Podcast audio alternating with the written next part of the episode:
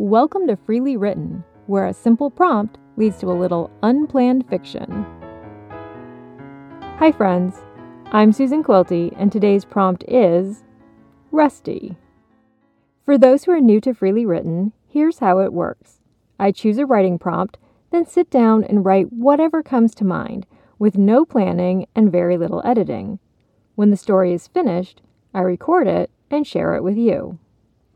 It's a fun, creative exercise for me and possibly an inspiration for you to try free writing some short stories of your own. It's also a process that is very different than my carefully planned approach to writing novels. I'm mentioning my novels today because I'm very close to releasing a new book. It will be the third and final book in the Psychic Traveler Society series. As of this recording, I'm going through the print layout and final edits. It's a part of the publishing process that I really enjoy, yet it's also been a while since I've finalized a layout, so I'm feeling a bit rusty. Hence today's prompt. For me, feeling rusty at something can be both frustrating and magical. Frustrating because skills I've learned in the past are slow to come back to me, and magical because when they do, it's amazing how my brain can slip back into an old groove. There are a lot of ways that could play out in a story, so I'll start with a setting and see where my free writing takes me. And here we go. Rusty.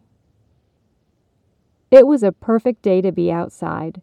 The weather was warm, but not too hot or humid, and there was just enough cloud cover to keep the sun from beating down on bare arms, shoulders, and faces.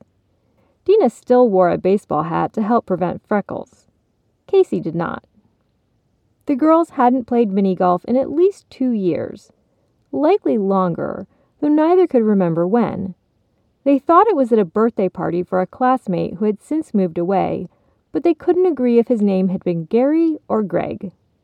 They could have asked some of their friends, but then they would have had to admit they were playing mini golf. Worse, they'd have to admit they were playing with Dina's brother and cousin. There wasn't anything wrong with Dina's brother. Not exactly. If anything, that was the problem. Most of their friends thought Jake was super cool, dreamy even, which wasn't something Dina wanted to hear. Having grown up with Dina and Jake, Casey didn't like to hear it either. They knew the real Jake, the one who picked his nose while watching TV and broke the arm off Dina's favorite Barbie. Not that they played with Barbies anymore, they were 14 and too old for dolls. They hadn't seen him pick his nose in years either, but his cool 17 year old car driving status didn't erase their memories. Their visiting cousin was a problem, too.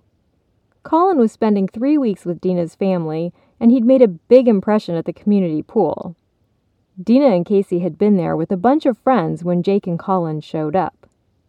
They walked in like they owned the place, flirting with the lifeguards and towering over the middle schoolers who mostly filled the pool. Then, Colin had taken off his shirt, showing the muscles he'd gotten working on his family's farm and making Dina and Casey's friends swoon. Casey had felt a little flushed at the sight of his flat stomach and cut arms, too, though she was smart enough to hide that from Dina. Now, Dina's parents had sent them all off to play mini golf while the grown ups relaxed at the winery down the street. Dina had complained, but Colin had said it was a fun idea, earning more praise from the adults who already adored him. You have to plan out the angles. Jake's voice was helpful, but Dina nearly threw her golf club at him. I know that, she seethed. It's just been a while. I'm rusty, okay? Okay, geesh, it was just a game. Jake laughed, making Dina's face turn red before reminding Casey it was her turn. Casey placed her ball on the tee mark and adjusted her grip on her club, trying to ignore the eyes watching her prepare to swing. Been a while for you too? Colin asked lightly, then stepped close, which distracted Casey even more. He leaned in, the smell of cinnamon gum raising the hair on her arms, and pointed to a scuffed spot on the right side of the border. Aim for that. With a nervous swallow, Casey nodded and swung her club. The grip slipped under her sweaty palms, and the ball missed the scuff by three inches. It ricocheted off the border just ahead of the corner turn and rolled to a stop about a foot from where she'd hit it. I guess you're rusty too, Jake laughed, drawing an angry shout from Dina. Colin smiled down at Casey and said, It's just a game. She stared at him wordlessly and tried to nod before he walked away to take his turn. Dina stomped to Casey's side and shook her head. We should ditch them and go to the arcade. But Casey shook her head and was careful not to look at Colin when she said she wanted to keep playing. We used to be pretty good at this, she reminded. We just need to warm up. You used to be good at this, Dina corrected. I tolerated it. But she agreed to keep playing, and after a couple of holes, they both showed improvement. That was almost a hole in four! Dina shouted as her ball skimmed the edge of a hole and just missed going in. On a par three, Jake pointed out. But Dina didn't care. It was the best she'd done so far, and she was starting to have fun. Yeah, you're really shaking the rust off. Jake did a little dance, shaking his hips and waving his arms by his sides. Dina chased him, yelling, Stop that! As they followed to the next hole, Colin fell in step with Casey and said, You're getting the hang of it.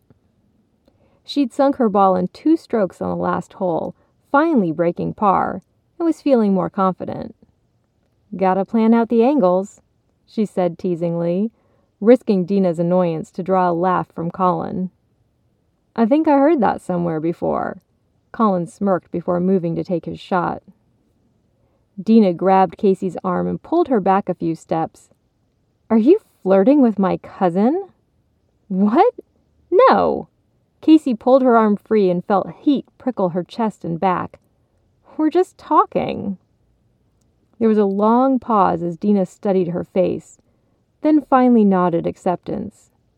Casey was thinking of something to say when there was a commotion at the far end of the hole. A small crowd was forming around Jake and Colin. When the girls got close, they saw Jake holding a small tortoiseshell kitten. It had black fur with streaks of orange and easily curled in Jake's cupped hands. I found it in the long grass over here, he said in wonder. I think it was abandoned. I wonder if there are any more, Colin said, which sent several kids in the crowd searching all over the nearby course. No other kittens turned up, but the commotion got the owner's attention. He came over to see the kitten and said he didn't know anything about it, but there were strays that wandered through the course. I can't keep it here, the owner said with a shake of his head. I'm allergic, and I don't need a cat disrupting people's games. I guess I can take it to the shelter. I'll keep it, Jake volunteered, and the owner said that was fine by him. Oh, Mom and Dad'll love that. Dina rolled her eyes. Didn't they tell you no more pets? Jake's last cat had died a few months earlier, but his parents didn't want him to get a new one when he'd be going off to college next year. It can be your cat, Jake told her, but Dina stopped petting the kitten's tiny head and stepped back with a shake of her head. I don't have time to take care of a cat. She was involved in several after school activities and knew their parents wouldn't go for her taking on a pet, too. Jake turned to Casey, but her mom was allergic. He was starting to look desperate when Colin slapped him on the back and said, Don't worry, man. She can come back to the farm with me. Another group wanted to play through the hole, so Dina and Casey gathered up their balls and clubs to make space. When they walked back, Jake and Colin were talking about names. How about Lucky? Colin said, since it was lucky you found her. Nah, Jake said with a shake of his head. It doesn't fit her. They all started throwing out names, but Jake shot down each one. Just pick something already, Dina finally demanded, and let's get back to the game. Two groups had played through the hole, and there was finally a lull for them to jump back in. They walked back to the tee with Colin carrying Jake's ball and club, while Jake carried the kitten. Oh, I know, Jake said brightly, holding the black and orange kitten up for Dina to see. I'll name her Rusty, after you. Hey! Dina stomped her foot indignantly, but Colin laughed and Casey couldn't hide her smile. Well, Casey said defensively, she does look rusty. They all looked at the kitten, taking in the streak of orange running down half of her face. Okay, fine, Dina agreed with a sigh. Let's just get back to the game. And they did. The end. Thanks for listening. If you enjoyed this story, please share it with your friends and leave a review for Freely Written wherever you listen to podcasts. You can also connect with me on social media or through my website, susanquilty.com. Links are in the show notes. Until next time, try a little free writing of your own, let go of any planning, and see where your imagination takes you.